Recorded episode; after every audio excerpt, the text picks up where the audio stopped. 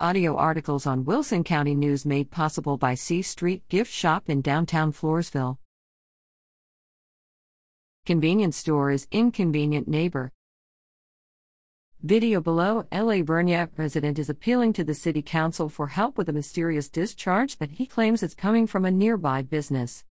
When Mayor Martin Poore opened the floor for citizens to be heard at the July 20th La Vernia City Council meeting, resident Dan Hughes said that foul smelling water appears daily on his property located off US 87.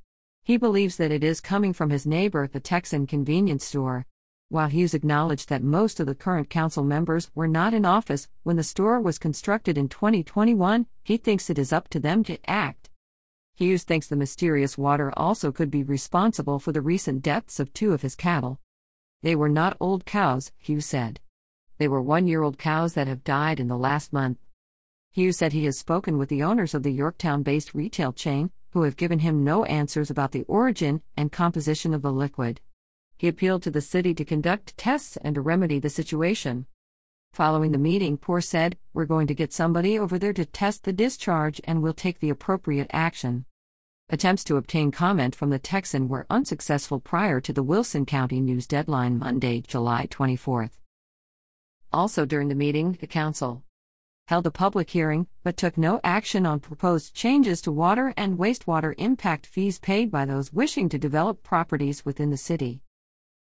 Amended its interlocal agreement for the city's provision of police services to the La Vernia Independent School District due to the coming four day instructional week this school year voted after executive session to sell Lot 8A in the Country Garden subdivision, the road to a decommissioned city owned water storage tank, while retaining an easement.